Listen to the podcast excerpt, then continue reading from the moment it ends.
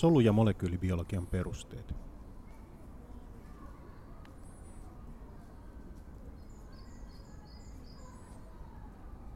Akuankasta olemme oppineet, että Roope tekee valtavasti työtä, jotta materia, tässä tapauksessa raha, ei jakautuisi maailmassa tasaisesti. Tämä periaate on yksi keskeisimmistä tämän solu- ja molekyylibiologian kurssin teorioista. Aine ja energia pyrkivät jakautumaan tasaisesti ja niitä pystytään kasaamaan työtä tekemällä.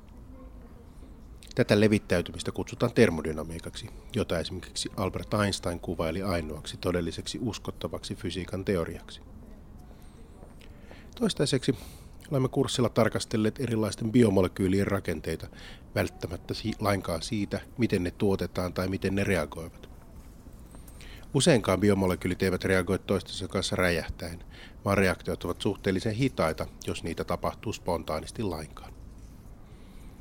Eliöissä tapahtuvat biokemialliset tapahtumat voidaan jakaa katabolisiin, energiaa vapauttaviin ja anabolisiin, energiaa kuluttaviin ilmiöihin.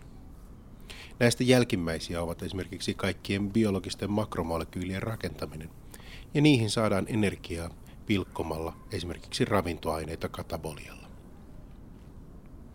Vaikka katabolia tuottaakin energiaa solun käyttöön, ei se kerro yksittäisten reaktioiden spontaanisuudesta mitään. Biokemialliset reaktiot toimivat reaktioreitteinä, joissa yhden reaktion tuote on seuraavan reaktion raaka-aine. Kun tarkastellaan yksittäisten reaktioiden toimintaa, joudutaan tarkastelemaan fysikaalisen kemian käsitettä termodynamiikka. Termodynamiikka viittaa sanana lämpöön ja liikkeeseen, ja monet sen piirteet kehitettiin aikoinaan höyrykonetta silmällä. Kuitenkin termodynamiikka on laajennettavissa lähes kaikkiin ympärillämme oleviin kohteisiin. Termodynamiikka jaetaan muutamaan pääsääntöön, jotka on aina havaittu paikkansa pitäviksi. Näistä monille tuntematon nollassääntö kertoo, että lämpömittarin lämpötila on sama kuin sen ympäristö. Tähänkin havaintoon on siis tarvittu akateeminen tutkinto. Termodynamiikan ensimmäinen pääsääntö on yksinkertainen häviämättömyyden laki, eli energiaa ei reaktiossa häviä, mutta se voi muuttaa muotoa. Tämänhän muistamme koulufysiikasta. Pulpetilla pyörivän kuulan on potentiaalienergiaa, mutta muuttuu kineettiseksi energiaksi kuulan pudotessa ja lämpöenergiaksi sen pomppiessa lattialla ja opettajan suuttuessa. Vaikka suuttuminen ei saakaan reaktiosta suoraan energiaa. Energian häviämättömyydellä on käytännön vaikutuksia. Esim. lukiessamme elintarvikkeiden ravintosisältöjä ja vertaillessamme niitä omaan energian tarpeeseemme. Sokerista saadaan koeputkessa saman verran energiaa kuin elimistössä. Termodynamiikan toinen pääsääntö kertoo reaktioiden spontaanin etenemissuunnan. Epäjärjestys pyrkii kasvamaan. Epäjärjestystä kutsutaan entropiaksi, ja spontaaneille reaktioille se kasvaa, koska osa reaktion vapauttamasta energiasta karkaa lämpönä ympäristöön lämmittämään vesimolekyylejä, jotka lämmenneinä liikkuvat kasvavalla nopeudella ympäri solua. Luonnollisesti yksittäisen biokemiallisen prosessin vapauttama lämpö on häviävän pieni, mutta yhdessä ne aiheuttavat esimerkiksi meille ominaisen ruumiin lämmön.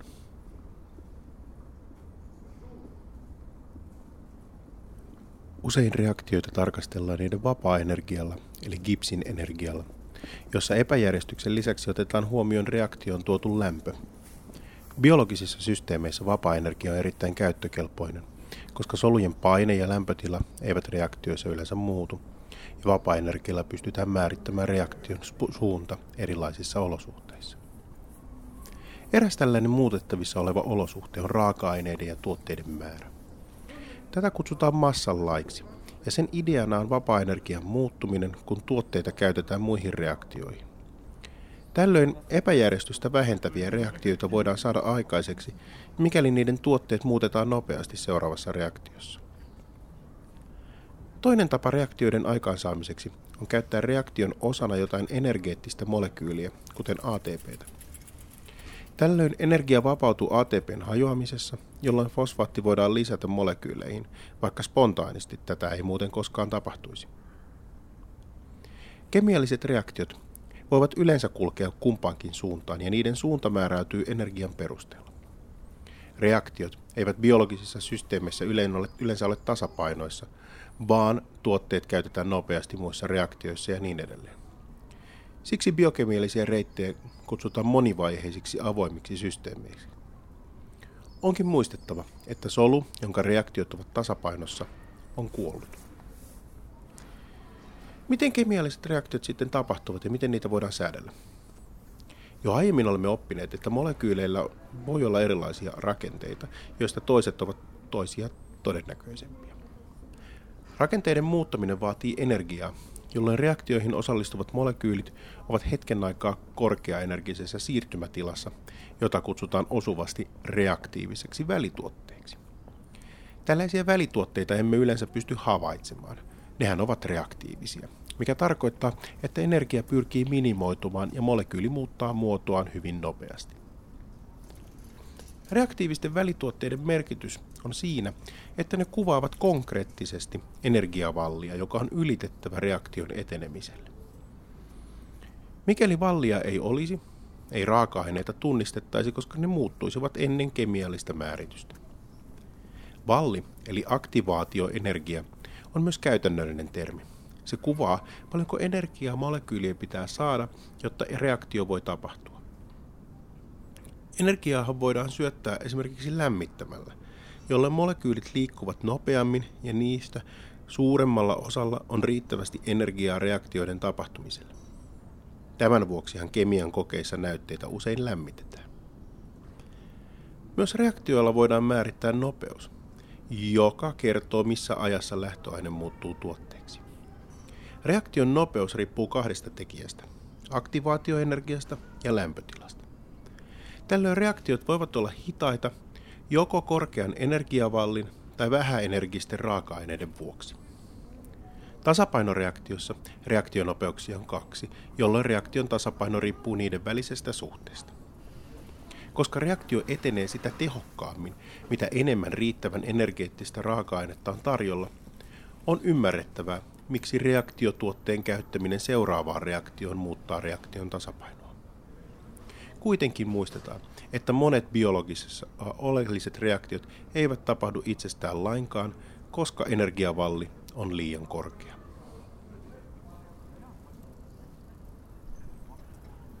Energiavallin ylityksessä auttavat entsyymit. Ne alentavat reaktion aktivaatioenergiaa, jolloin erilaiset reaktiot tulevat mahdollisiksi. Sen sijaan ne eivät vaikuta raaka-aineiden tai reaktiotuotteiden energian tai epäjärjestyksen määrään. Siten epäedullinen reaktio ei lähde käyntiin lisäämällä entsyymiä. Jotta entsyymi voi toimia, on sen ensin tartuttava kohdemolekyylin eri raaka-aineeseen. Kohdemolekyylin kiinnittyminen entsyymiin on yleensä reaktion hitain vaihe, ja se vaatii kohdemolekyylin ja entsyymin välistä vuorovaikutusta. Aiemmin ajateltiin entsyymin ja sen kohdemolekyylin olevan kuin lukko ja avain, mutta rakennebiologian menetelmillä on voitu osoittaa, että molekyylin sitoutuminen entsyymiin muuttaa entsyymin rakennetta. Elämä ja sen proteiinit ovat siis sangen joustavia. Kiinnittyneelle kohdemolekyylille voidaan entsyymissä tehdä erilaisia asioita. Molekyyli voidaan asettaa otolliseen asentoon, jotta reaktio pääsee tapahtumaan. Lisäksi molekyyliä voidaan venyttää tai taivuttaa, jolloin sen sidoksia voidaan katkaista.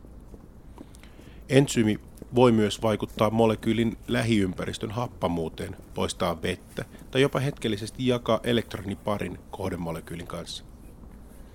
Olemme myös kurssin alulta oppineet, että biologisiin atomeihin kuuluu erilaiset metallit jaksollisen järjestelmän keskeltä. Nämä sitoutuvat moniin entsyymiproteiineihin ja kykenevät muokkaamaan kohdemolekyylejä.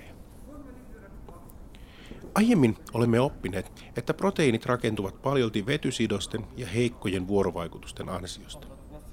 Muistamme kenties myös, että osa aminohapoista on varauksellisia. Niiden sivuketjut ovat joko happoja tai emäksiä.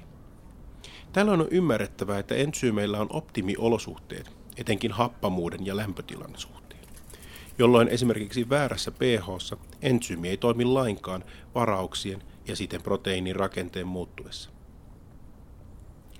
Entsyymit toimivat usein muiden molekyylien kanssa yhdessä. Tällaisia entsyymien apuaineita ovat kofaktorit ja koentsyymit, jotka mahdollistavat entsyymin toiminnan.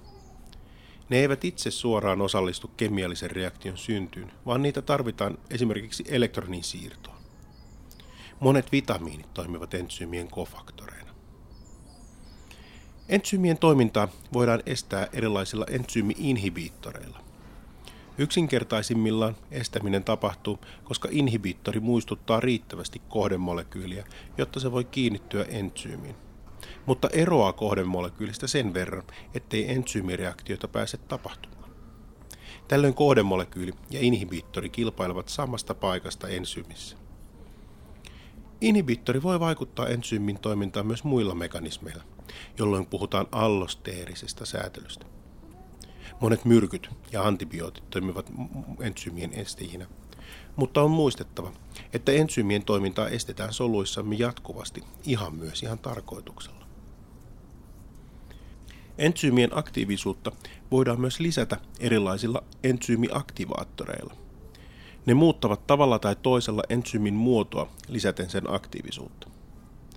Yhdessä nämä aktivaattorit ja inhibiittorit voivat toimia biologisten reittien takaisinkytkentämekanismeina, jolloin reaktiotuotteen määrä voi hidastaa reaktiota ja vastaavasti tuotteen loppuminen aktivoida sen.